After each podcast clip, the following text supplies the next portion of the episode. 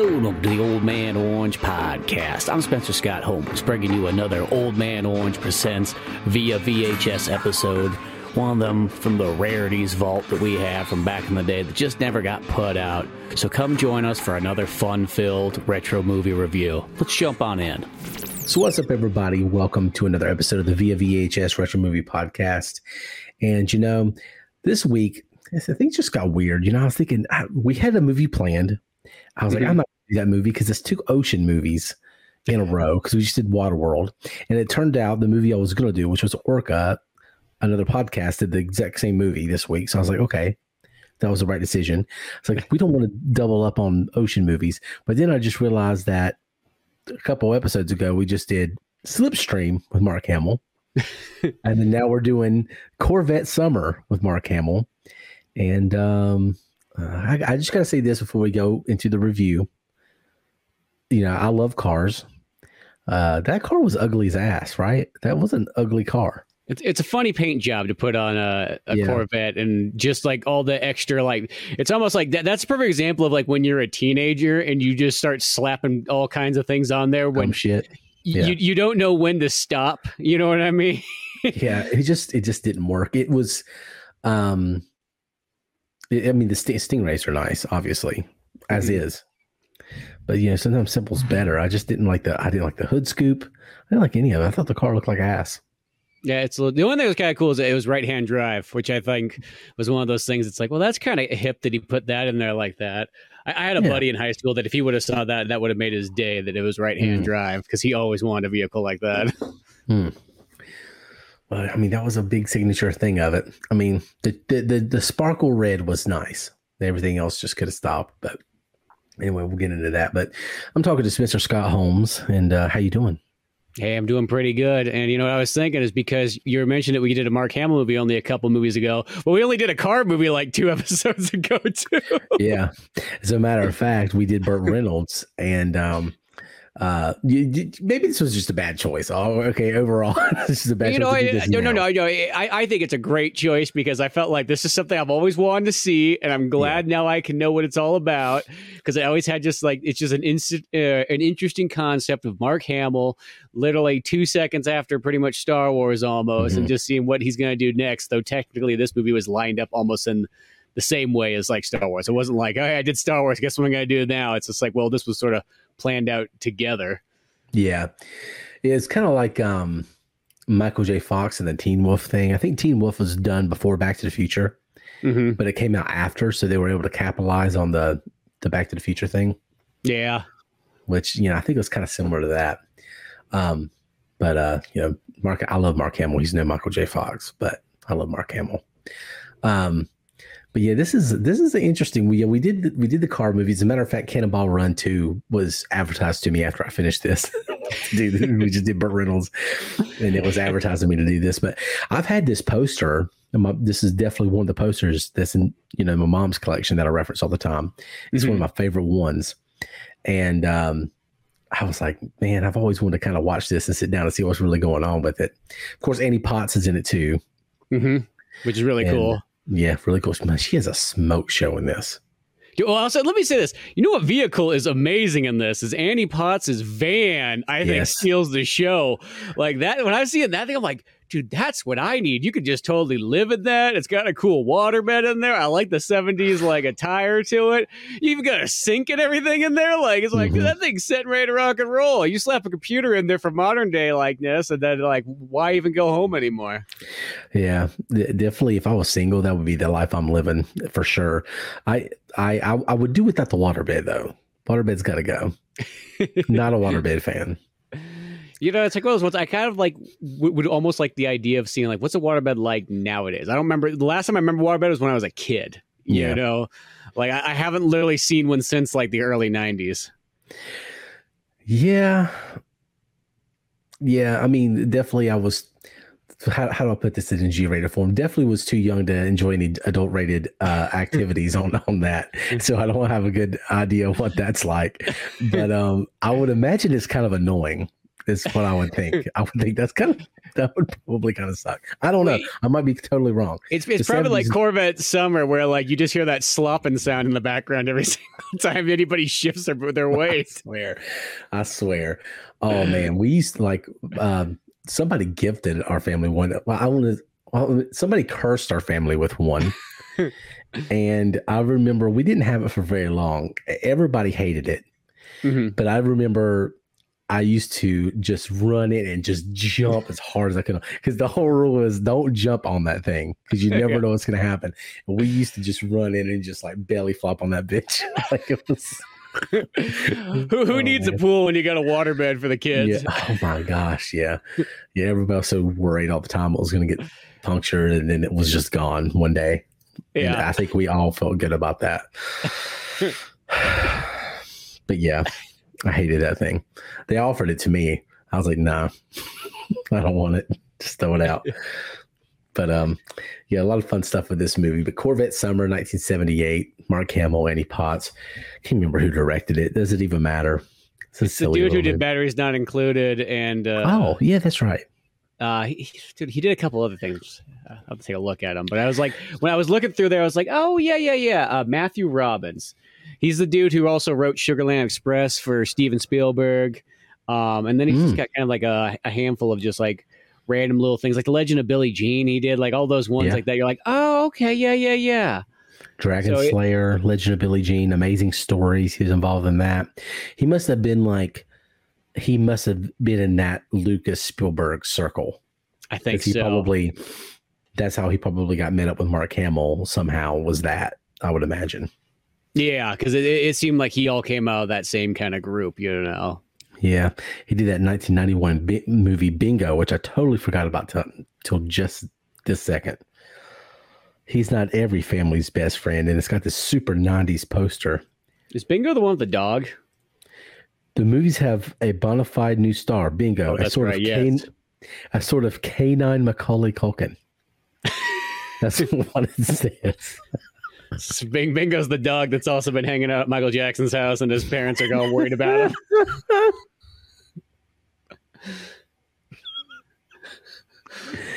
I'm surprised that movie's two steps away from having a, like a cameo of you know Bingo playing basketball with Michael Jordan.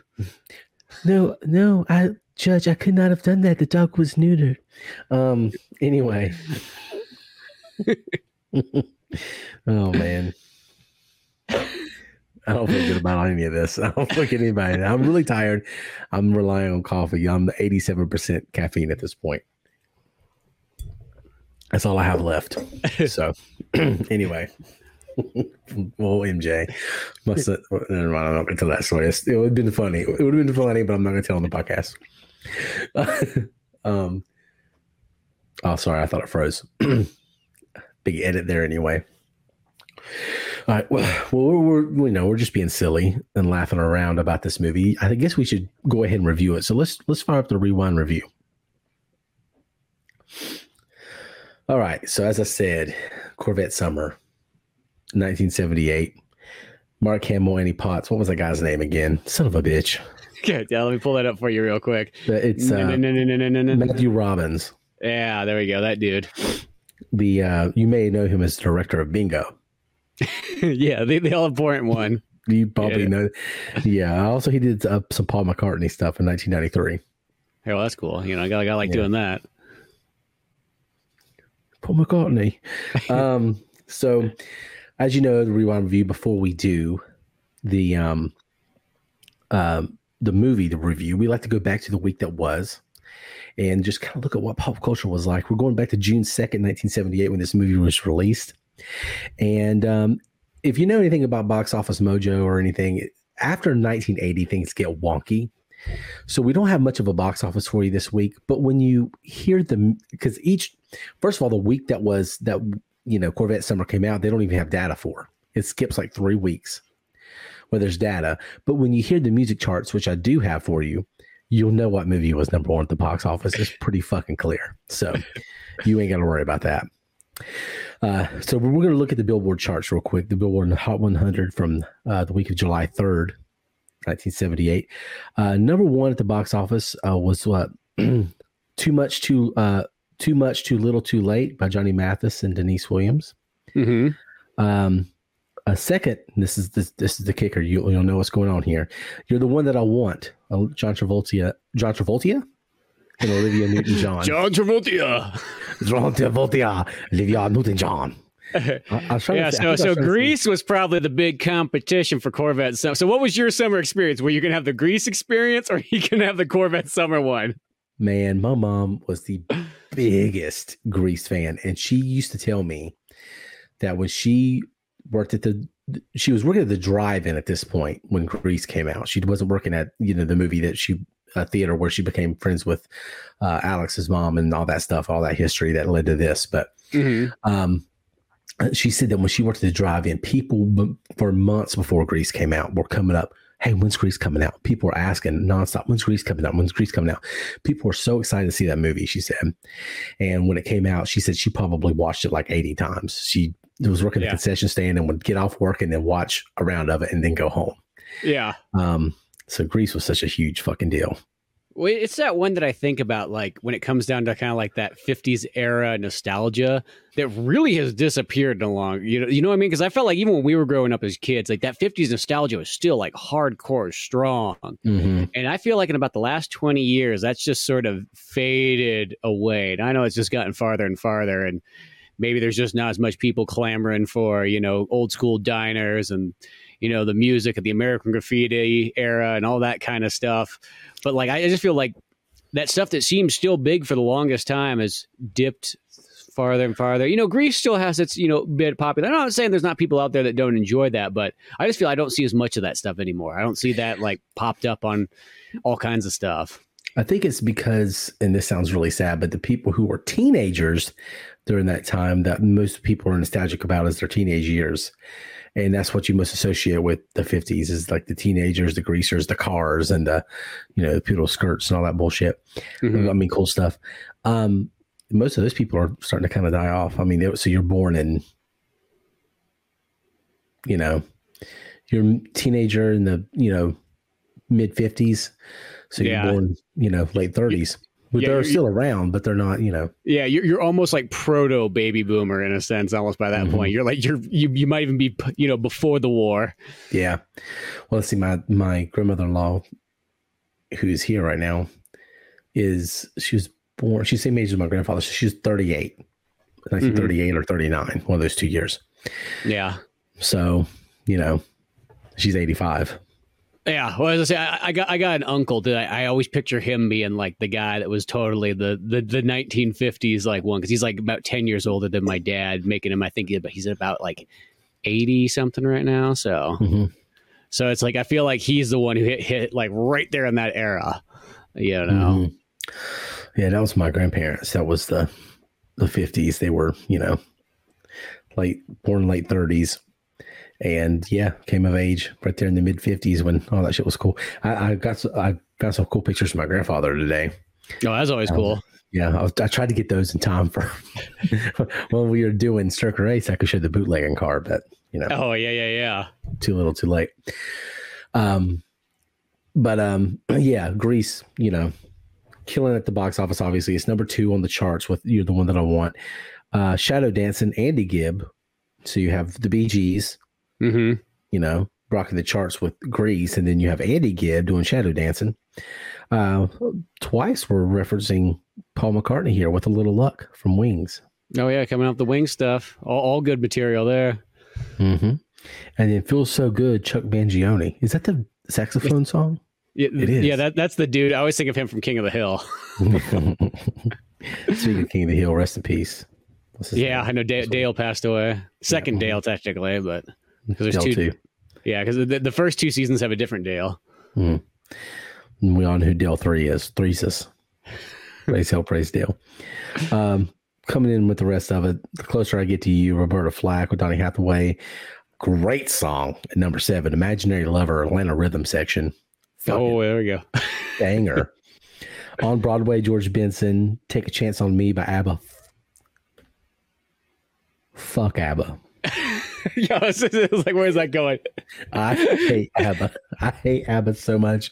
This is not a machismo kind of like, you know, like front. Like this is oh, I, I, I just told you last week I love TLC. I don't is I fucking hate ABBA. it re- respects you if you like them. I get it. A lot of people love ABBA. Mm-hmm. Fuck ABBA. Yeah, no, it's just you know the the Mamma Mia movie was always bizarre in my opinion. That's all I got to say about that. Yeah. Just because it's got Pierce Brosnan in it doesn't mean it's going to save the. No, no, just take it. When I hear "Take a Chance on Me," that's the worst one actually for me. take a chance on me. I mean, it's right up there with the Small World. Oh yeah, all the ABBA songs just digging right in the yeah. Yeah. This time I'm in it for love. Player, it's number ten. So that's your top ten. I wanted, I did the top ten because we didn't have a box office this week. So, uh, damn, going down like I just real quick. Baby, hold on, Eddie Money, mm-hmm. Baker Street, Gary Rafferty, stop oh, it. Yeah. Another banger. Moving out, Billy Joel. Come on. Oh, two out of three ain't bad. Meatloaf. What is 1978 oh, doing? Deacon Blues. Steely Dan. I still love how like whenever we, whenever we do like I was gonna say whenever we do seventies like you know Billboard charts, I love how I know the songs in the seventies much better than I know the songs in the nineties. I think that's always the thing oh, that's kind yeah. of like the the ironic part is like I, I'll know mostly all these songs, but you'll go through like a nineties list and I'll go like I know like three or four of those ones. Like if there's a movie it was in, maybe I might know it. when we're talking as a whole, okay as a as an entire there's there's obviously exceptions in each you know decade but mm-hmm. when we're talking as a whole we can debate on movies which decade was better we go 70s 80s 90s there's a good case for all three of them because mm-hmm. I like the 90s because the indie stuff started kind of coming back. The 80s were cool because of their fucking, you know, cocaine. and then the 80s. The yeah, yes, the 80s. And then 70s were cool because, you know, they were, it was kind of like a, interesting era where they just kind of was like edgier and you know um, it's the most hardcore era of filmmaking i think the 70s yeah. is like you, like the, the movies there you get stuff that i almost have a hard time believing will ever be able to be made again. Yes. So the 70s 80s and 90s all have their unique stand and you can have a good debate about all of them and I, you could say you like any one of those better and i understand it. But with mm-hmm. music it's unequivocally the 70s for me. The 60s mm-hmm. are good. I, i'm a stones fan the 60s are good, but even the Stones got better in the 70s. Everything, yep. to me, 70s are better. You know, 70s is just such the diet. It's like the 70s combined with the 80s is like you have everything. You, you, you, don't, yeah. you literally don't need any more music beyond the 70s and 80s in a sense. Like, not saying there's no. not great stuff all over the place, but if that was like what you got stuck with for the rest of your life was just 70s and 80s music, be fine. Fine. 100%. That's yeah. all I listen to. That's pretty much it, too. Yeah, pretty a good. I, did, I listened to a good chunk of 60 stuff, uh, mm-hmm. but definitely it's heavy on the 70s and then 80s. And yeah. um, yeah, I've even gotten to yacht rock lately. It's kind of my my guilty pleasure. I love listening to some some yacht rock stuff. Some of those yacht. Do you think bangers. it's it, it's when you sort of get older. Like I just thought about like I was, I was telling my buddy the other day. I was, I was like, I, I, was like, you know, some of that Sammy Hagar stuff's pretty good. Is that like the sign that you know you're getting older? Is when Sammy Hagar starts to be like, man, yeah, there was some good rocking tunes there. not not to say that I never like disliked Sammy Hagar, but it just felt like well, was like I feel like he's gotten better as I got older. Yeah, no, that's one hundred percent what it is. It's like it's uh, they say that you've when you walk into a grocery store and you like the music they're playing, that means you're the target demographic. And if you're the grocery store's target demographic, you're not hip anymore. so just just know that. Is, so, is the worst part that that like the music in a grocery store is like I know that better than I would know it like almost anything else. Like I'm like, oh, I know all these songs. if you played 10 songs in a grocery store and then 10 songs on current radio, I'm gonna know 10 songs in the grocery store and I'm gonna know zero of the fucking songs on the radio right now. Exactly. Maybe one sometimes. Like there's, you know, the hit of the summer. I might know that one, but mm-hmm. overall, yeah, yeah I'm definitely done.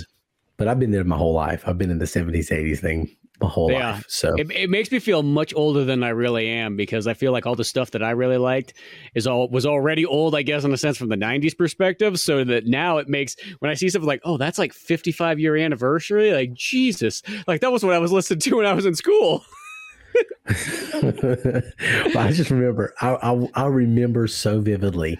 We're in this. we're gonna get to the movie. This canary yellow Audi that my mom had, and we're driving the road and we're listening to all her music. Mhm. And um, she goes one day, she goes, you know, I show you all the music I listened to when I was in high school. Why don't you show me show me what music you like? Why don't you show me? You know, she's trying to give me a chance to like, you know, kind of like introduce her to who, you know, what I'm into. Like, Mhm. mom, this is what I like.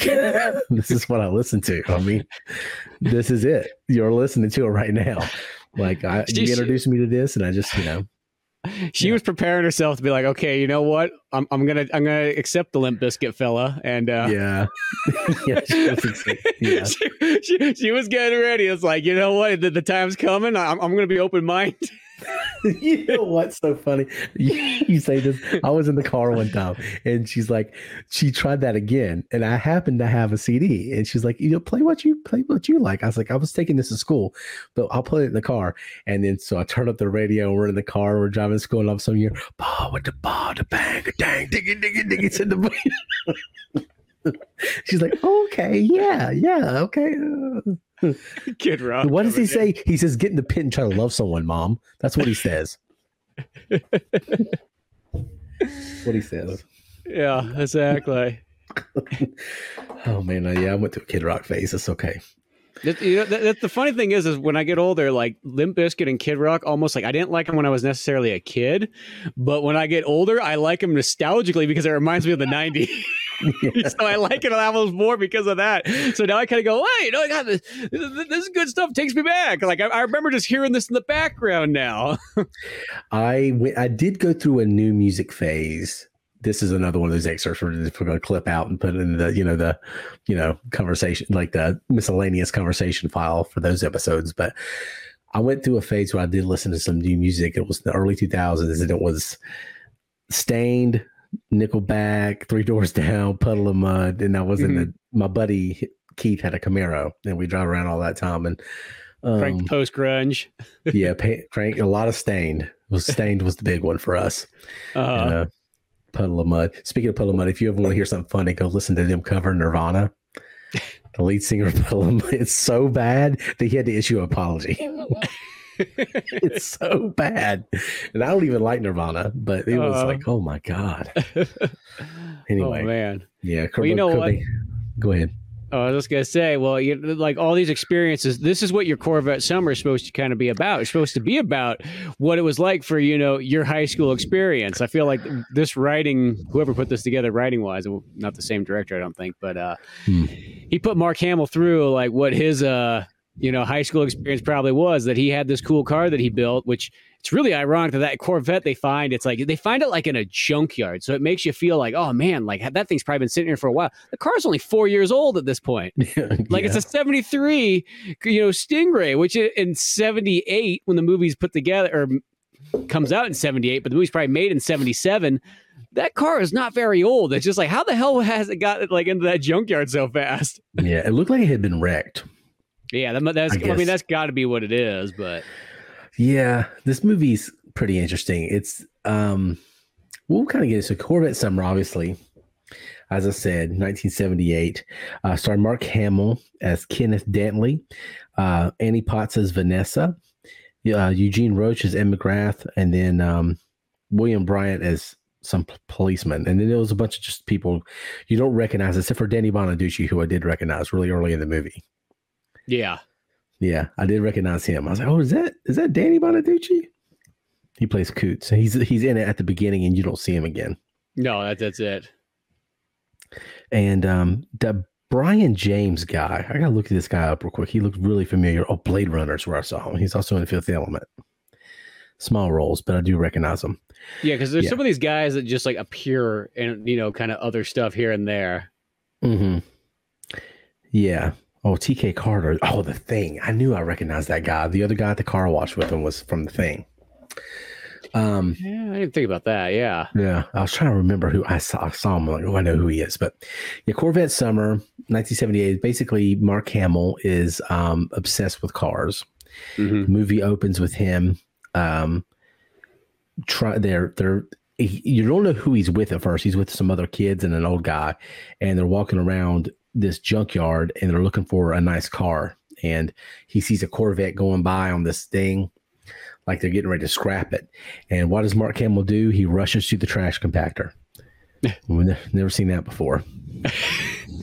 yeah, exactly. Yeah, that's the first thing I was thinking. Is oh my god, is he going to get in the trash compactor again? Like, how on the nose can you be? Um, but uh, yeah, so they find this Corvette, and um, the school is putting it together as like a project to to build this Corvette. But Mark Hamill's got like the massive heart on for this vet. Like, this is his baby. Yeah, he, he's he's taking ownership of, of it, though he has no ownership of it. Zero ownership of it. Um, he but probably has to do with his home life who he has his mom who does not give a fuck about his existence at all like yeah literally she she li- literally she doesn't even one realize that he's like gone off missing to vegas for a good while and two she's like oh i'm just gonna move if, if you happen to run into him i guess you could tell him i was i, I wasn't gonna say anything but since you're here it'll make it a lot easier if you just tell him because he'll find me but I was like, this is like the so you know how like Gen Xers get on um social media, and you know I I'm not talking shit because I associate more Gen X than I do millennial. But yeah. they'll get on there like this hardcore Gen Xers will get on there and like we were outside riding bikes all day and parents didn't know we are. They had to have a commercial come on at 10 o'clock at night to let us know where our kids are. And you kind of roll your eyes at that, but then you watch this movie, I'm like, this lady just didn't like she acted like she loved him at the beginning, but then she just didn't care where he was. Like that guy's like, "Hey, he's in Vegas." And she's like, "Oh, that's cool. Was he in trouble? No. Oh, okay, that's good." well, like, like she she she cares, but like she's not mean, but she's like literally like oblivious to like yeah what's going on with their kid. It's almost that too free spirited because I feel like the true Gen Xer is supposed to have hippie parents, and that's what creates the Gen Xer kind of like attitude. Is because mm-hmm. you're raised by people that probably don't have the most proper way of, uh, in a sense, like raising a kid. So you're going to get like the most mixed match parenting like groupage, and that's where I think some of those like you know you're just left to like the wild in like the 70s. that angst, yeah, that that Gen X angst comes from. Yeah, it's weird. So Mark yeah, Mark Hamill, he lives with his mom in a camper, uh, I think, and um, you don't really get to see her that much, but you know, that's the thing. And um, yeah, he's building this car, gets obsessed with it, and then um, when they finally get the car done, they unveil it. And I knew it was going to be ugly because I saw the the the cover, the uh, poster, yeah, the, the poster. But man, it really was disappointing when you see this car. I'm like, ah, this is like just dumb. Oh, it, it just it looks like the vehicle that Ronald McDonald would like go, you know, drag strip racing with. Is Ronald McDonald's vet? yeah, he has a midlife crisis, and uh, you know he's got he's in this money laundering scheme with Grimace. Yeah, and he buys his ugly ass. Well, The vet's nice by itself, but it's just the things they did to it. Stingrays are amazing. Yeah, it's just it's it's all the excess parts and goofy stuff put in there. Yeah, you know, and the whole time Mark Hamill's like, man, you know, I think we should adjust the spoiler again. You know, I, so yeah, I think there's a couple just, things. Yeah, there's a few few things you need to adjust there, Marky Mark. Come on, yeah, Marky Mark. Yeah, maybe you just start the fuck over. First of all, I don't think flames on red looks very good. No, no, when they're yellow flames on red. As I said, it just gives us it totally gives it like you know red and yellow works great for Hulk Hogan, but this doesn't look like a Hulk Hogan type vehicle. This looks so much like you're ready to like get sponsored by McDonald's. Yeah, it would be great if it was a yellow vet and then you had like red flames. It'd been a whole different thing. Yeah, it's just yeah, make it black, make it dark blue. Spoiler alert: later in the movie, the car we'll get to that ends up gold for a bit, yeah. and it looked way better. yeah, nothing else changed, but yeah. yeah. it's got a gold paint over it. Yeah, uh, I think what it's supposed to sort of signify is that, like, when you're a kid, you think some things are way cooler than it really is, and you go a little yeah. too far on. I think that's what it was trying to say. It's supposed to be that car that it's going to really appeal hard to like that 10 to 15 year old age range. I, mm-hmm. I, think that that's what they're going with. Like it almost has like it looks like it should be like a Hot Wheels car. I was just gonna say that it looks like a it looks like a Hot Wheels car. It looks like one of those ridiculous Hot Wheels car made for a kid who hasn't got any booty yet, which that leads to Mark Hamill. But um, yeah. So the kids are out driving it. They finally finish the car. Mark Hamill's like you know obsessed over it, and the kids are all taking their turn driving up and down the strip doing their you know American graffiti thing. Mm-hmm. And um, there's like the the teacher's got like a like a CB radio, kind of like saying, "Hey, okay, guys, come back. You know, take your turns." We tells them to go stop off and get some drinks. Uh, these other kids, Mark Hamill's not driving it they go get the drinks, and then the car disappears. And Mark Hamill takes it way too hard. Oh God, yeah, he, he, he he's that's it. He's ready to drop out of high school and to go on this like crusade to find this vehicle, no matter what happens. There's twice in this movie I had a realization about Mark Hamill, and it it it pairs with another realization about a movie that comes out two years after this is that Mark Hamill's a pretty good actor in this movie. He does it like I enjoyed him in this role. Mm-hmm. But one thing that Mark Hamill does worse than about any actor in the history of movies is take bad news. like when Darth Vader says, I'm your father, and he figures that out, he's like, No, it's He's so bad at that. And twice in this movie, he gets bad news and he takes it to, he's just not good at that part of acting. He's just not. Yeah yeah, it, it, it, yeah, it does always get kind of goofy. Yeah, like like later, well, the teacher revelation, which we'll find out later, when he finds out that news, it was just so bad. I'm like, oh, oh gosh, you can't take bad news. Yeah. Something about that. He just got some like really bad gag reflex for bad news or something. it's just not good, man. Oh man so yeah, so he um, the car gets stolen, and um, he like obviously put signs all over town because it's like a lost dog or something. Like nobody would like obviously people would know that car if they saw it. Yeah, yeah, and um, so anyway, somebody he gets a hot tip that the car is in Vegas. So he um, it's kind of becomes like a cool adventure movie. He just goes to Vegas with nothing in his pockets and is determined to get his car back. And that's kind of what the Corvette Summer is, is his story in Vegas and trying to track down the stolen car and, you know, fix this obsession that he has. And obviously, nobody tries to stop him whatsoever at school or anything like that. How, they just let him go off on this. Well, he doesn't really tell anybody, but also there's there's also the whole thing like, why would it matter? Because his mom doesn't give a shit. yeah, exactly. Obviously, he doesn't have any friends too. That's the other thing I kind of realized. They do. They do kind of drive that home a little bit in the in the um in the beginning. At least they did a good job of that because they show you that his mom's kind of like you know interested in her life. Mm-hmm. There's that whole scene that the uh, um after when you get that scene with him and the teacher at the beginning, like when the car's almost done and he goes up to see the car and whatever, and the teacher's in the office and they have a little talk about it. Before that, he's walking down the street and he keeps seeing people kissing and stuff, and he looks back like kind of like, oh, I'm jealous and sad and lonely.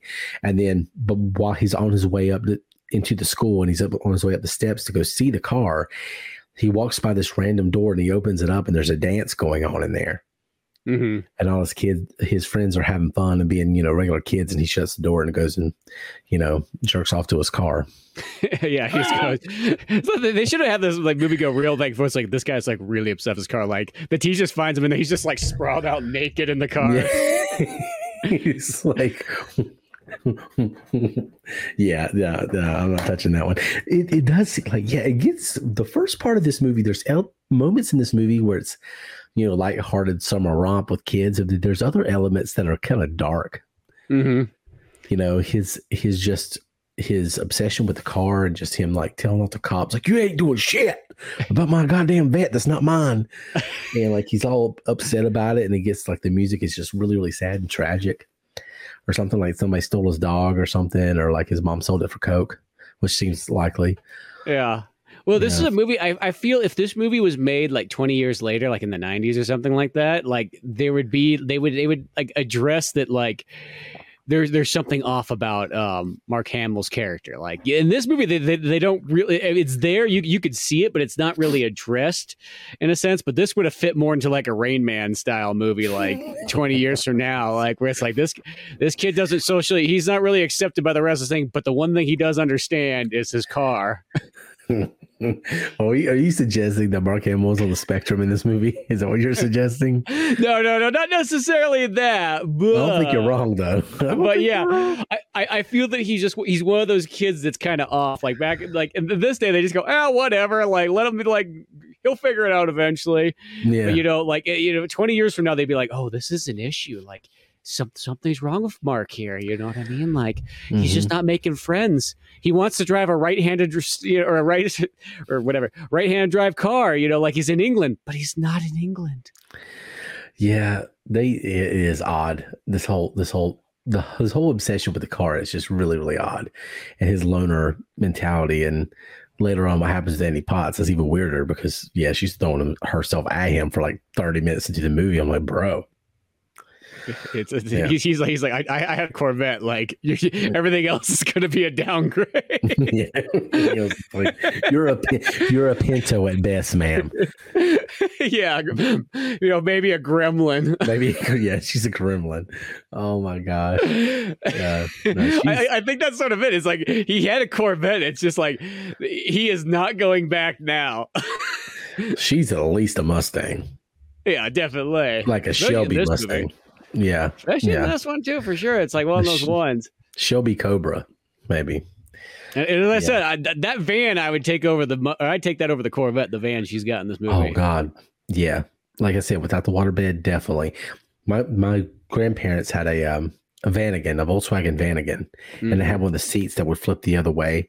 So oh, we'd go yeah. down to to Carowinds. We'd go down to mm-hmm. the theme park, ride the the uh, hurler, the mm-hmm. Wayne's World roller coaster, and we'd go down there in that thing. And I loved sitting in that seat and watch looking at the cars behind you. It was just so cool. I don't know why. Get that captain's chair kind of feel. Yeah, it does. And then they had a it had a camper to it. Mm-hmm. Um, I can't remember if I had a sink. I know it had like a whole electronics area because my grandpa had a a uh, a TV in it.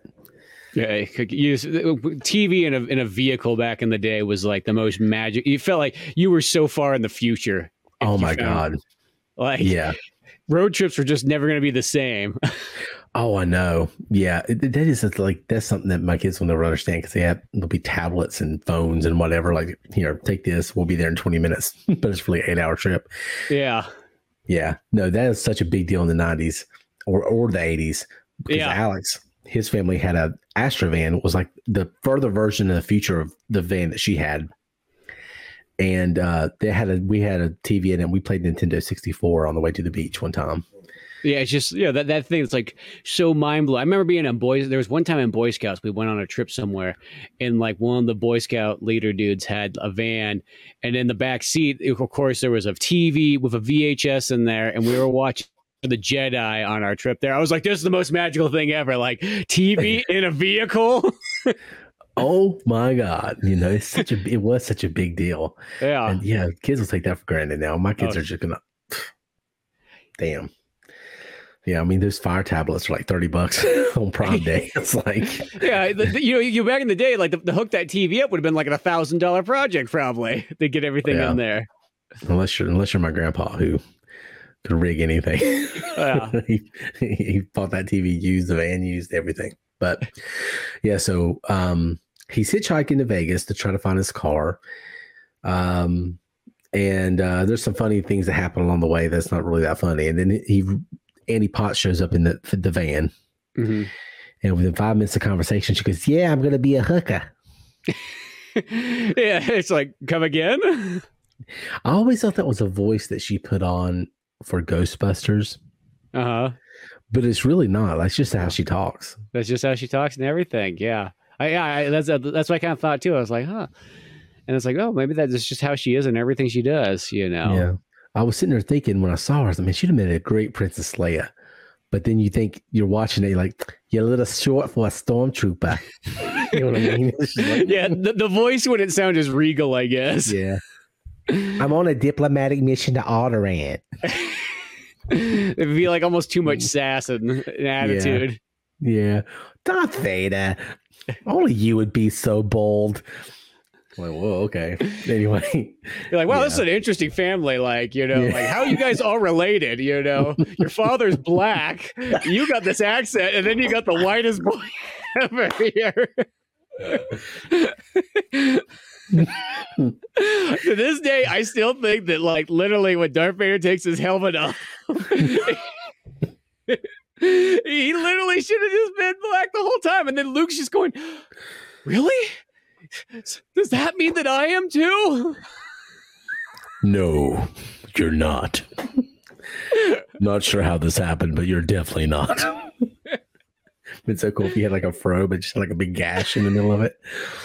Just like one of those. And I think the best thing to do is to really don't say anything. Actually, just let the scene play out the same the audience is just like, that's his father? like, it's space, future. And, yeah. yeah. It, goes, it goes to credits from there. You don't have the funeral scene. You don't have. No, no, no. Yeah, yeah just like.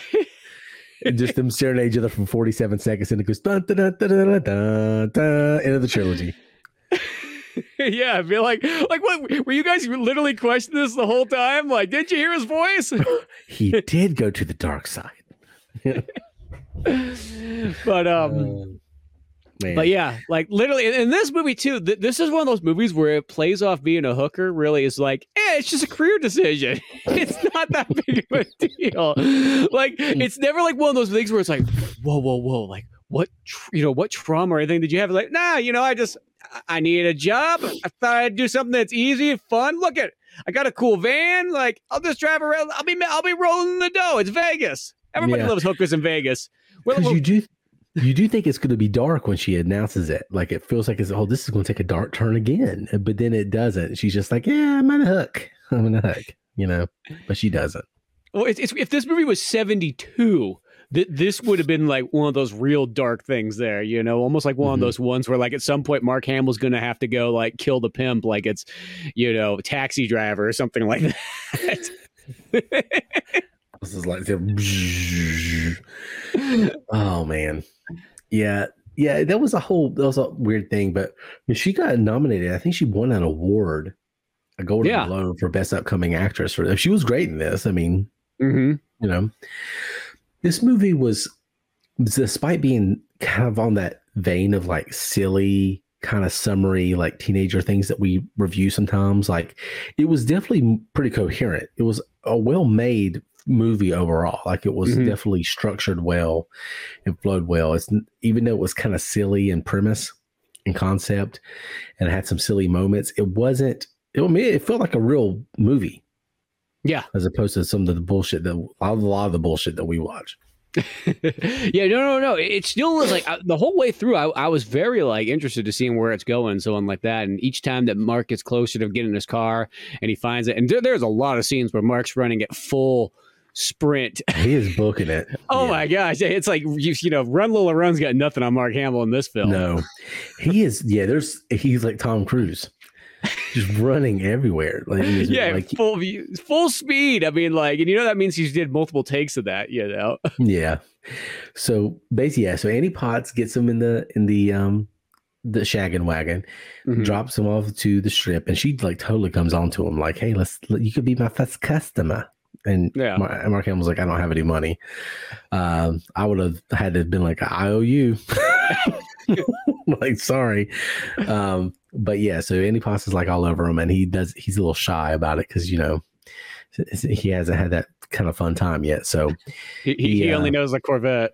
Yeah, he only know, he only knows his way around, you know, under a hood, not under a bonnet or blouse or anything. So, um, yeah, so she kicks him out of the van, and he just goes on his merry way, and he's walking around Vegas looking for this car.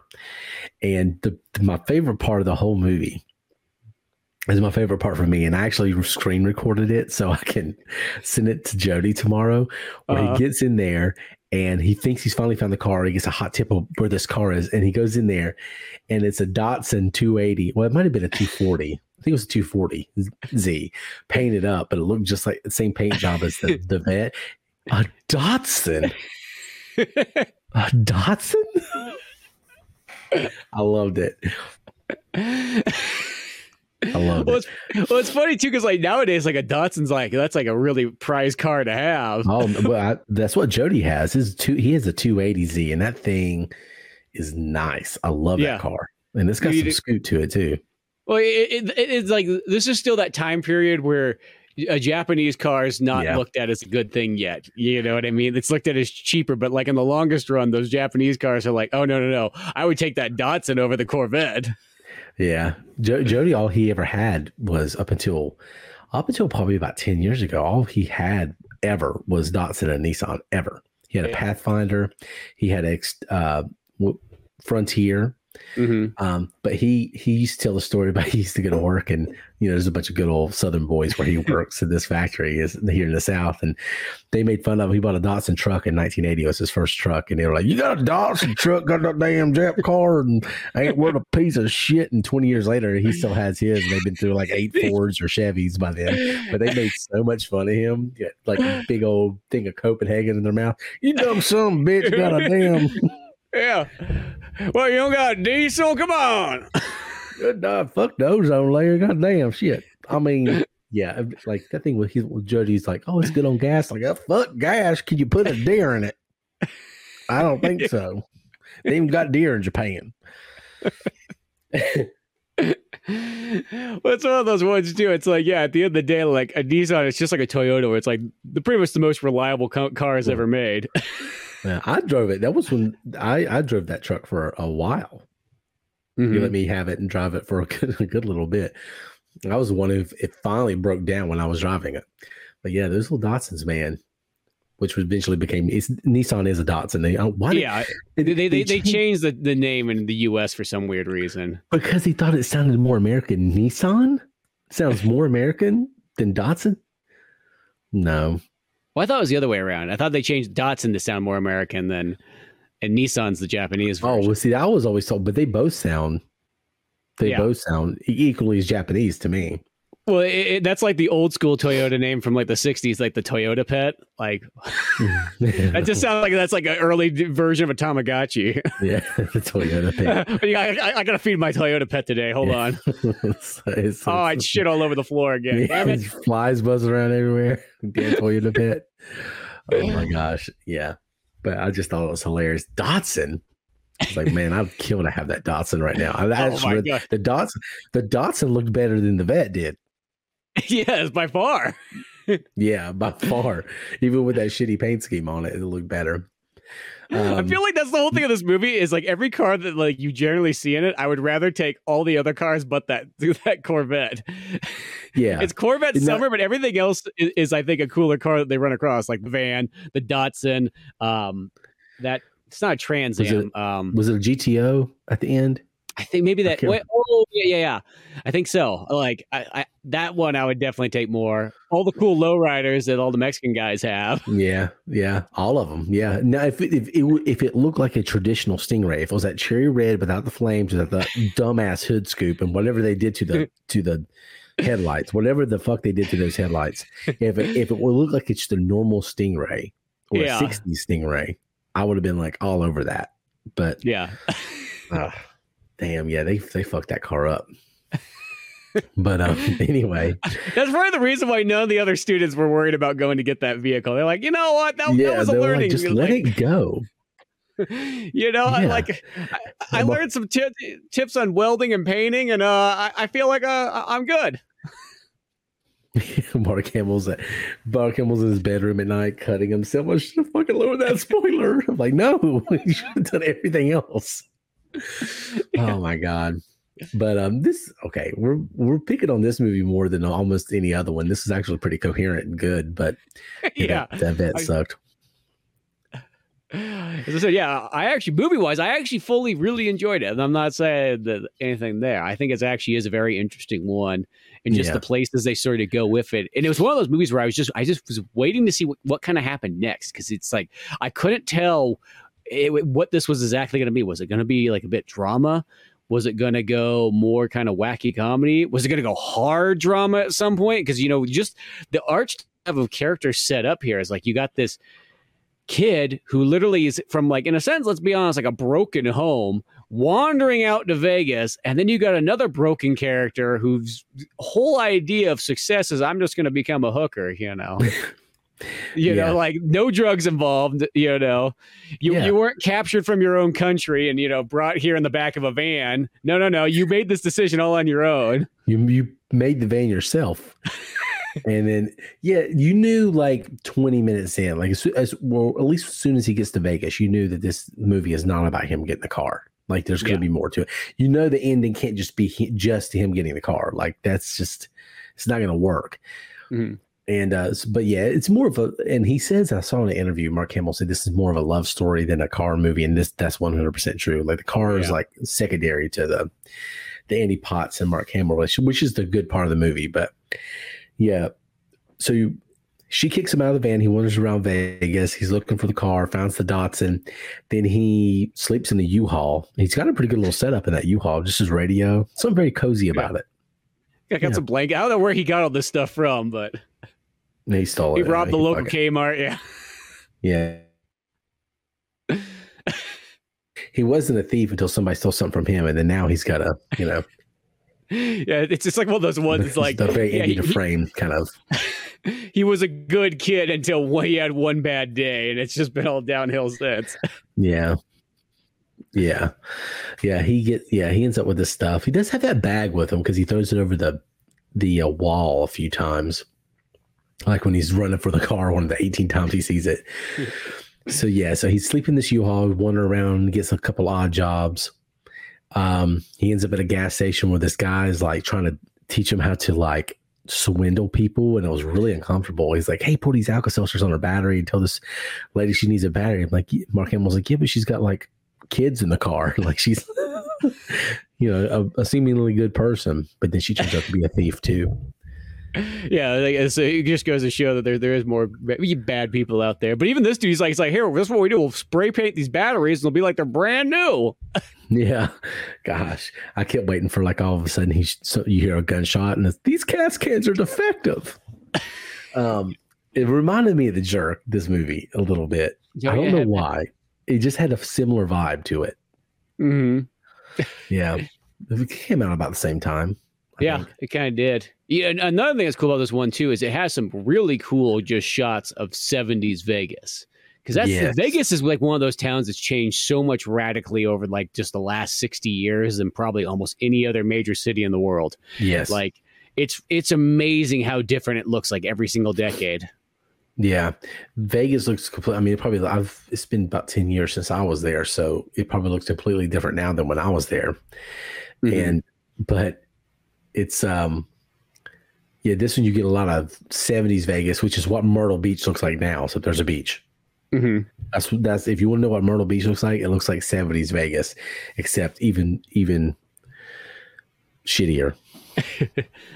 It's still kind of interesting though, because I like I, I love that old look of it. Like I feel like if to, to be in Vegas in like the olden days would have been so cool.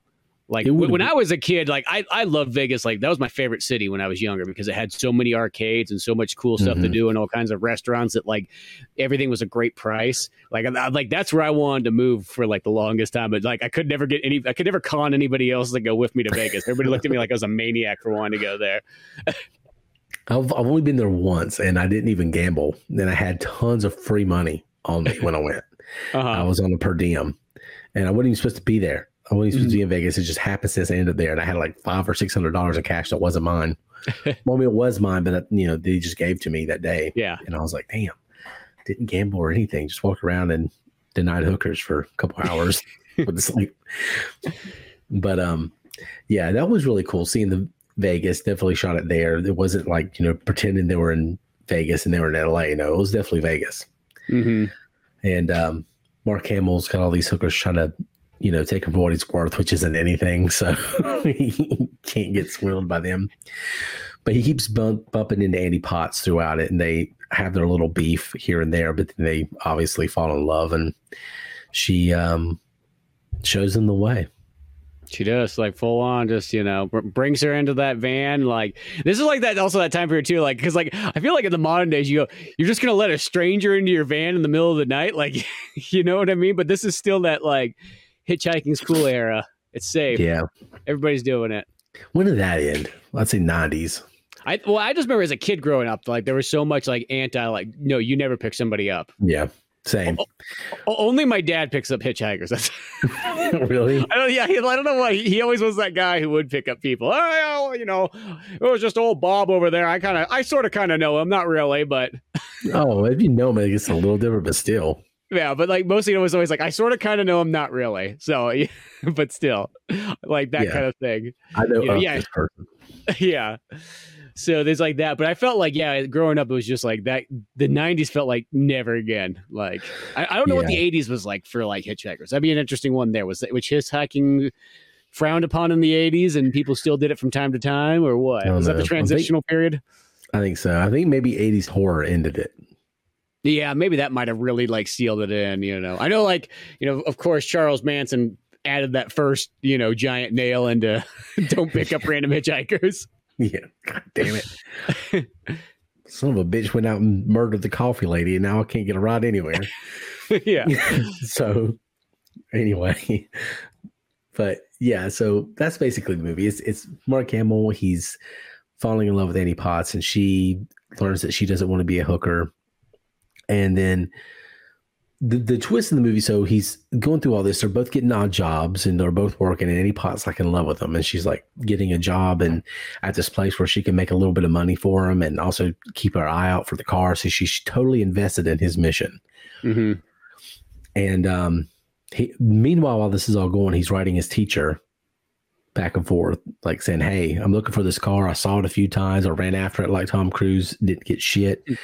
I think I tracked it down to this one place." Well, eventually his teacher is like, I got to go salt, settle this. So he drives up to Vegas. He goes, stops at his mom's house first, like, hey, uh, just let you know, I'm going to go out and see your son in Vegas. She goes, oh, he's in Vegas? That's crazy. and she even says to somebody, hey, did you know he's in Vegas? and yeah, it's like, wow. Yeah. Wow. Yeah. Just space cadet mom. Gosh, I have to know what room my kids are in all the time. yeah, that, not not just like oh, like did you? He hasn't even graduated high school yet either. Just just letting you know. Mm-hmm. Yeah, Jesus. He's oh, 26 man. years old right now, and uh but that was his problem. So they didn't want to say that in the movie, but that was his issue. Yeah. Um.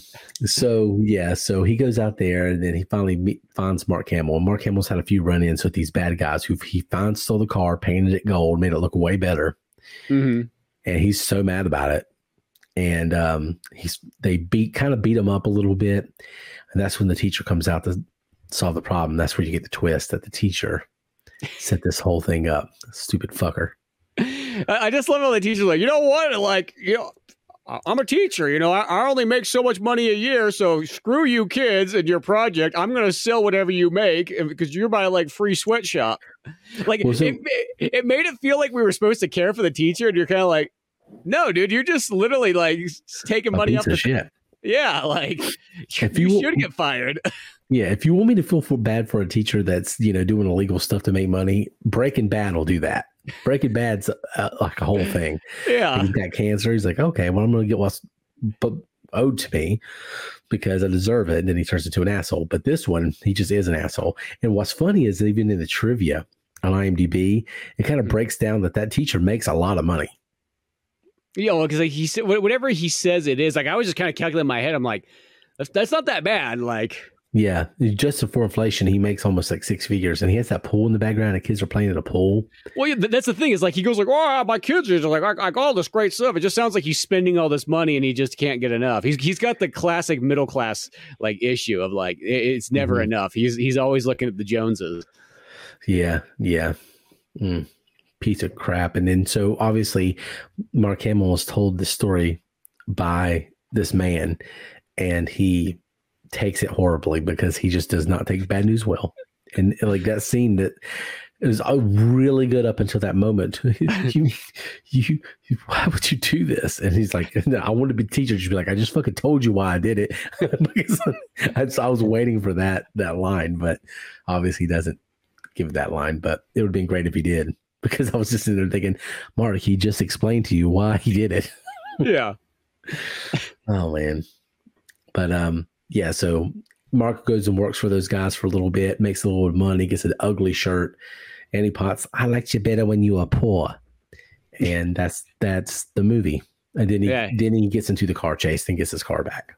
Uh, he he learns that money is no good. It's better just to have your car and Yeah. have your woman, and that that's all you need, you know.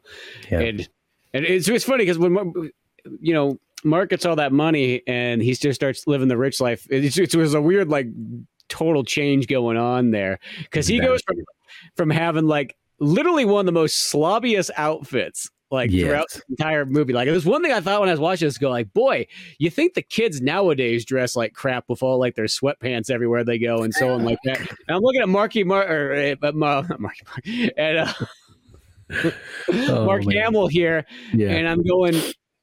Dude, like if that's what the kids look like in the '70s, like Jesus, like that that is just he's just like clothes just all like slouched down, pants just doesn't look like they fit right. Like yeah, it's just God, like I think they were trying to drive home that he was poor and didn't have anything.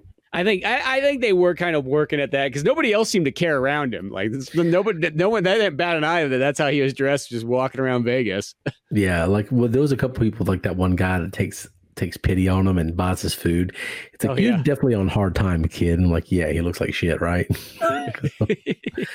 oh man, yeah, that was just the whole thing was weird. But um, yeah, so um, yeah, he gets his car back. There's a really cool chase scene at the end between him and uh, I think I, I think it was a GTO. I'd have to look at it, but I think that's what it was. Hey, I think so. And that car looked cooler. Yeah, way cooler. Yeah. Of course, Mark like just goes like, "Yeah, this car is cool, but not as cool as a Corvette with a goofy red flame paint job." It's like your car Yeah. sucks dick, man. Like, it's like, jeez, just insult that say- guy. Why don't you? You don't even know who it is. You're just like you're being an ass. Yeah, I thought so too. I was like, it's like, what's the car like? Oh, well, it's way cooler than this piece of shit. Where'd you get this? The toilet store?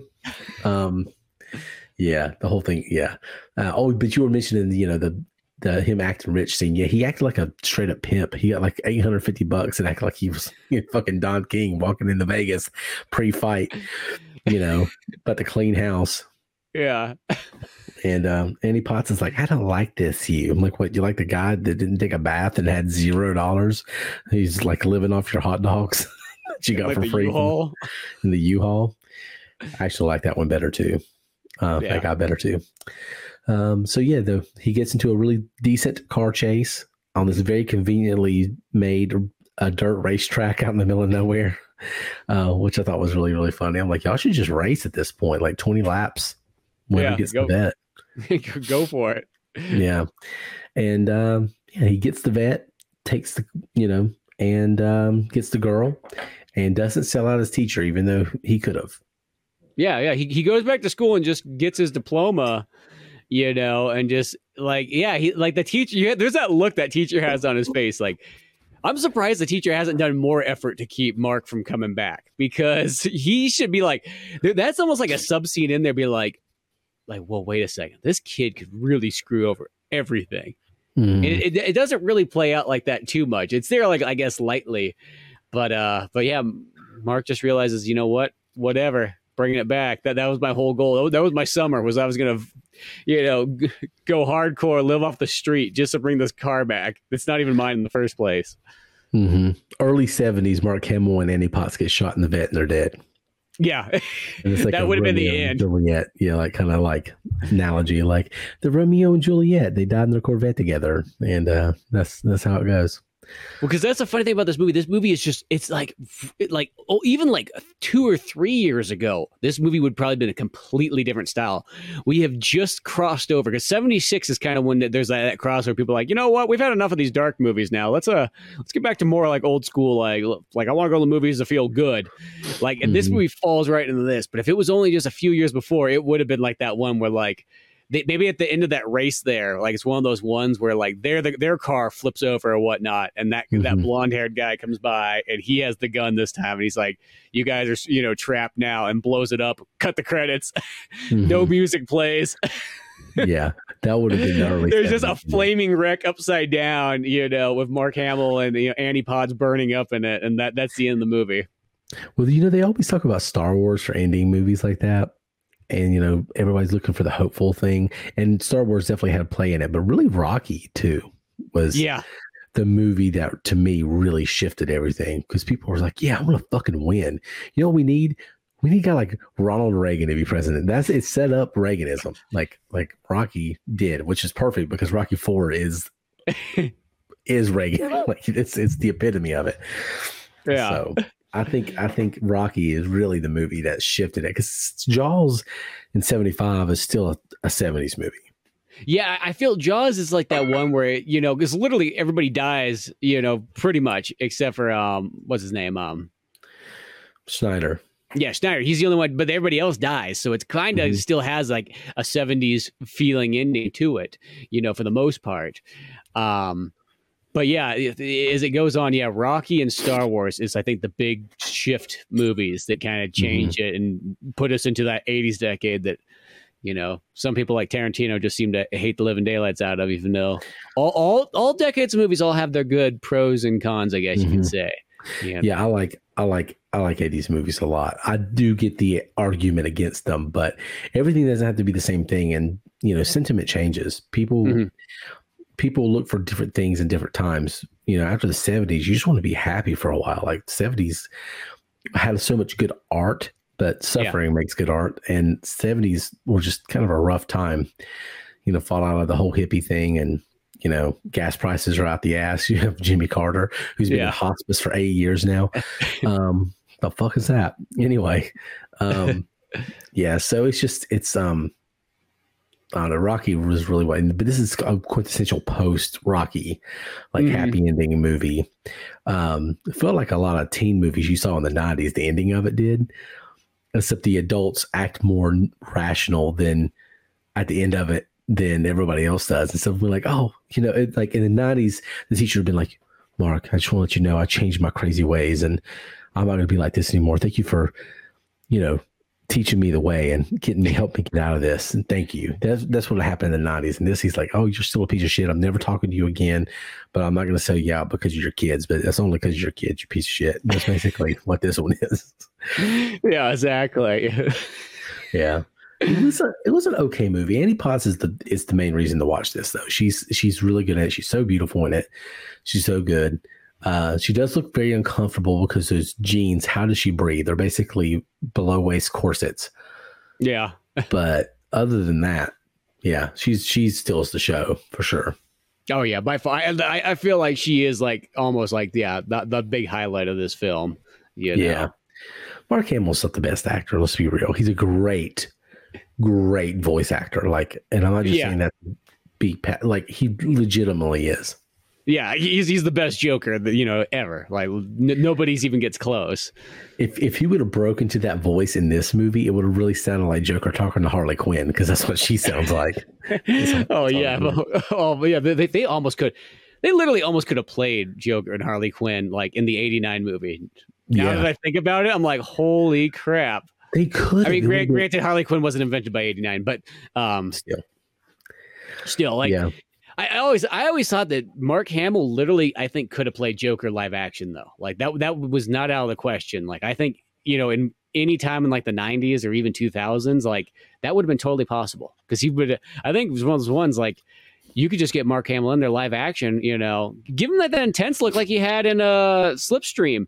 Just give him that look with like, you know, green instead- hair. yeah, green hair, and just give him the Joker voice from the animated series, dude. Like there you go. hmm I have to be honest. Like you know, Jack Nicholson's maybe the best actor ever. hmm but I think a lot of people could have done Joker better than he did.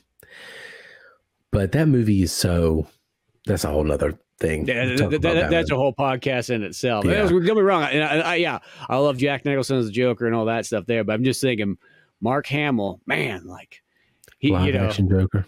live action Joker. I would like to have seen at least once. He did. You know, he was in that Flash show, Oh, uh, the new one and the old one. He played the same character. He played like some question mark kind of man or something. oh, or- that's right. He played. um Yeah, God, um, starts with a T. Oh, whatever. I'm drawing a blank right now, but the t- teaser. t- something master. I think it was something master.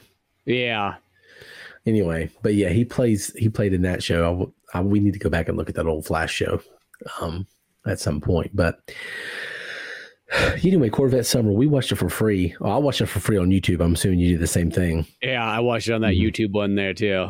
yeah and it was a pretty good quality thing i don't think there's we were talking about it before the the recording started that there's some breaks in there for commercials. This was not a TV movie, I don't think, because I, there was a box office to it. But I think this was the version that we watched was brought from a TV formatted version. Yeah, it, it was a weird one because I, I started to get that I started to get that weird feeling of like I'm like hopefully I'm not watching this like on one of those like the YouTube movie thing like the Boulder Ram one where it's like I'll edit it out. Yeah, that, that, that was my biggest fear. But I'm like, well, no, there was shit in this, and there technically was nudity, so it, it's definitely not that heavy edited version. So. Yeah. So yeah, I, I, don't know. I don't know what the the cut to commercial breaks was. It, that also could be every once in a while you'll see a movie though where like they, that's a stylistic choice is to have those kind of fade outs in there, which are that's, always kind of confusing. Yeah, I'm not really sure what that was all about, but I mean, it, there was a box office to it. I think it made decent money actually. Actually, it made pretty good because I want to say the movie was made for like a million and a half, and it made like thirty six million or something like that. Yeah, yeah, it was something something in that range. So it was actually a pretty profitable movie. Mm-hmm. Um, there's some just parallels with this in American Graffiti, actually. So it's not as good as American Graffiti, you will. Yeah. It's no, not George, no, but no, no. But it, it, definitely is running on that, uh, like that American. It reminds me, it's like, like kind of like an American Graffiti for the '70s, if that makes sense. Mm-hmm. Like where American Graffitis take place in '62, but like almost for like if you're a six or a '70s like kid growing up, like this could be your American Graffiti in a weird way. Mm-hmm. Like I feel like that's what they're kind of shooting for, something like that. Mm-hmm. Your Corvette Summer. Yeah. Um, yeah, it's a fun little movie. You can go on YouTube and watch it. It's it's free of charge. I haven't paid a dime to watch any other Mark Hamill movie other than Star Wars in my life. so there's that. you got choices there and so on like that. Mm-hmm. And uh it, it is one of those interesting movies for like any of like those kind of like car guys of just to check it out. I think it does fit as like one of those ones like, hey, you should check it out if you, if you like to see those movies that have interesting looking cars and, and so on like that. I'm actually surprised I didn't watch this as a kid because I had one of those buddies who like he would like find every single one of the movies that had an interesting car in it. Like the, the movie could be almost like a crap movie, but if it had a really cool car in it, dude, he thought the movie was amazing. Like that, like they didn't take much for him to like do that. And but he, he was the one that found like all the old like Gone sixty seconds ones, you know, the original Fast and the Furious from like the fifties. Um, you know, just idiot vanishing point, like both versions, all that kind of stuff. Mm-hmm. Like, I'm surprised that I mean, if like Doc Hollywood, that was one of his favorite movies because it's, like, it's like he has a cool car in it, and he was obsessed with Back to the Future too. So like, you know, yeah. it makes sense there too. A good movie though, but yeah, it is a good movie. But uh, I'm, I'm just surprised. This movie feels like one of those ones like he would have been obsessed with it because it had a car that was right hand drive. Like, yeah. I feel that that, that would have been like, see, he would have like not seen like the paint job on the outside. He would have been thinking about the right hand drive of the vehicle the whole time and thinking that that mm-hmm. was so cool yeah, this is the, if you're if you're a gearhead, there's there's some stuff in this movie for you for real, especially if you're one that kind of grew up back in the day. Mm-hmm. A lot of reminiscing. I don't know what car did you want before we go. Like as a kid, what car was your like dream car? I remember there was uh there was one where there was there was a GTO that I really wanted to get mm. that I remember seeing for sale. You know what really bums me out? There was literally remember when DeLoreans were worth nothing. Yeah, there was a dude that I ran to a car show when we were like in high school. So, you know, you have high school cash in your pocket. But mm-hmm. the dude would have sold me an 80s DeLorean. He's like, I got one for like $3,500. And you think about that nowadays, but like that time period is like, where you're you going to get $3,000 as a kid? But like, mm-hmm. God, you think about that now, it's like, dude, that car is probably a $20,000 car plus now. Mm-hmm. Yeah. You know, didn't have to do anything to it. But that was a, that was that was at that era where like, oh, you can't get parts for them. You know, they're they're really you know all that kind of stuff. And dang, I'd kill. I would have killed. I would have. I would have. Oh man, I would have done a lot to get that car. I mean, like Mark Hamill in this movie, trying to get that car, finding a way. I remember I saw one at a gas station one time. I was just after work one day. I was just walking in somewhere and I saw this DeLorean. I still have a picture of it. still have a picture of it because I loved it so much. Oh man, yeah. I always wanted the DeLorean. I always wanted um um either Z, but I, I, still to this day, if I could have like an old Suzuki tracker or sidekick, one of those things, but like really 90s. I'm talking like maybe even teal interior. Mm-hmm. Like the Suzuki like, Samurais and so on. Yes, yes, yeah. Like it's 90s as fuck. Like that's how I want it. Pink stripe, maybe. Yeah, just audaciously. I want my car to look like a jet ski. is basically what I want it to look like. Well, it's like that one that I feel like when I was a kid, like you know, just the idea of having any form of like a big muscle car, like from like the late mm-hmm. '60s, early '70s, like I don't care what it was. It could be a Dodge Charger, Dodge Challenger, GTO, any of those. Was like that felt like that was the dream one. Now that I get older, I'm like, man, if I just had a really cool hip like Bronco or even a Bronco Broncos too, that was all just uh, I, am so partial to Broncos and so on like Me that. Too. They're always, they're, they're always one of those ones like I, my, I had a buddy in the high school. He had one the he had like a '92 Bronco or maybe it was an 88. I can't remember. It was around that era one. Mm-hmm. And we used to just ride everywhere in that thing. Yes. And, you know, yeah. we would just be just, whoa, just flying through stuff, jumping it. it. It was like the worst vehicle to jump because it just did not, it, it nosedived instantly. But yeah, I, I, always wanted a. I always wanted a Bronco because all my friends, like my buddy Keith, I mentioned earlier, was uh, they're all Chevy people. They're all S10s and Camaros and mm-hmm. all that. But I always wanted a. I always wanted a either a Bronco or FJ Cruiser too. My first car was a, a Nissan 240 SX that I bought from for nine hundred dollars. Uh, this guy who was just trying to get rid of it, he worked for one of the NASCAR teams, mm-hmm. and he had done some work on it and it was trying to make it a drifting car, which those are really Ooh. good drifting cars. Yeah. And I, I bought that for 900 bucks and it had a paint scheme. Greg Biffle was a is a NASCAR driver, but at the time he drove the truck series mm-hmm. and he drove this sparkle blue car. I can't remember what the, who the sponsor was, but it was a sparkle blue truck. And my car, he painted the car with the paint from the race team. Oh so I had this God. really, yeah, I had this really cool color of sparkle blue. And everybody's like, where'd you get that painted from? I'm like, yeah, man, I had to like really work hard for this paint job. Like, but no, it came, it came with it. And, um, yeah, I love that car. And then one day I was driving home from work and it was raining a little bit. I'm like, I'm going to kick it out sideways on this turn. And I did that. And then it was like God pushed me. So I'm like going one way. and Next thing I was like way over here. yeah.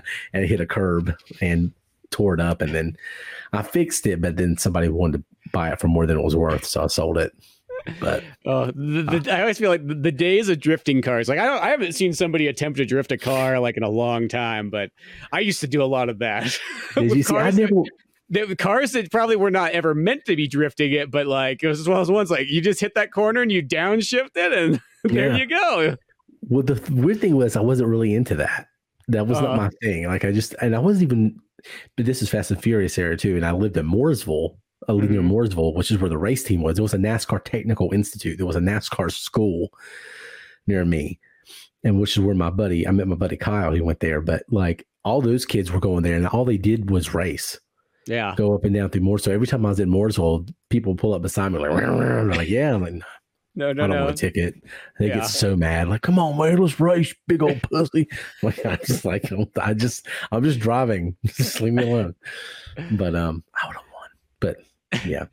You know that um, NASCAR school; those always remember those ones. Like I, that'd be fun just to go to, even for just one year, for like just the experience. That you don't have, you don't have to be anything beyond that. Just the, it's like going to a wrestling school. Like I always wish I would have went to one of those wrestling ones, just for like, even for like six months, just to like say like, ah, I, I gave it kind of. I just wanted, to, I just wanted to get a little bit of that experience in there. No, I know two people who went to that school, did the whole thing, uh-huh. and neither of them worked on cars ever. My buddy, my buddy Kyle, and he was he didn't even like NASCAR. It was it was those Universal Technical Institutes is what it was. Oh, okay. But it was the same thing, but this one it was that school, but this one just happened to have a NASCAR program with it because that's where all the race teams were. So I had like an extra step if you wanted to get into NASCAR. That was a place to go. Okay, oh, I see. Okay, for some reason I was thinking it was it was a race school, so it was more of a automotive school. Yeah, it was automotive school, and then it had like um yeah, but then it had a NASCAR program where you got to they would kind of like recruit out of there and you get to work on the race cars. And they did actually do some work on some of the, the race cars and stuff and mm-hmm. stuff like that. So, um, but yeah, but uh, yeah, I, a lot of weird car stuff back back in the day for me. I, I, would I definitely didn't put up a fuss over my 240 SX like Mark Hamill did his his Corvette for sure. I just like okay, well I wrecked that listening to 50 Cent when I wrecked it. That's what I was listening to. I didn't listen to that shit again. it was a sign not to carry on, yeah. I guess. Yeah, I'm drifting, listening to the Candy Shop and about to kill myself. so maybe maybe that days those days are over. But yeah, Corvette Summer. Go Corvette. go uh go listen to it. Watch yeah. it. Yeah, Watch it. both those things. Yeah. Um, on YouTube for free, so you have no excuse. But anyway, um, any last thoughts before we get out of here? No, I, I- think we uh, we almost covered more of what this movie was, probably almost even longer as a podcast than what the movie even is itself. But uh, Yeah, we had a lot of extracurricular discussions in this one. it, it does. It leads to a lot of stuff. I think that's the thing about this movie. It's a movie about like if you were a kid or at least even had a buddy who was just really into cars, you know, back in the high school days, I feel like you could definitely relate to this one. Mm-hmm. Yeah, yeah, definitely, definitely. I don't. oh, You know, I didn't even drive in high school. I didn't get a car till right, until I was after out of there. So, yeah, I don't even know what I'm reminiscing for. But anyway, um, thank y'all. Y'all have a good one. If you uh, want to discuss anything with us, you can always find via VHS on social media at via VHS on X. You can X me on X. That's At going to give it to you. X gonna give it to you. He gonna give it to you. Uh, you can. They, they call them reposts now, not retweets. You repost, Oh, but I still was- don't know what a tweet is called now. Is it an X? Did I send it? Did I X somebody? I don't know. yeah, it's still bizarre. You still type in Twitter to get to the website. I wonder when that's Yeah. going to change. Yeah. Yeah, I think this thing just needs to go away. It's it's the it's the crystal Pepsi of social media. It's just stupid. Um, so, but yeah, you can find us on X at via VHS. You can find us on Instagram at via VHS Pod, on Twitter at via uh, t- Twitter, TikTok at via VHS, and then on Threads if you ever go there. That, that that thing still exists. So, uh, also you can go to oldmanorange.com to find everything that Spencer does. You can find the Pizza Boyz comic and Old Man Orange podcast and all kinds of fun stuff over there. So, anyway, go watch uh, Corvette Summer let us know what you think. And uh, y'all have a good one. Via VHS is out.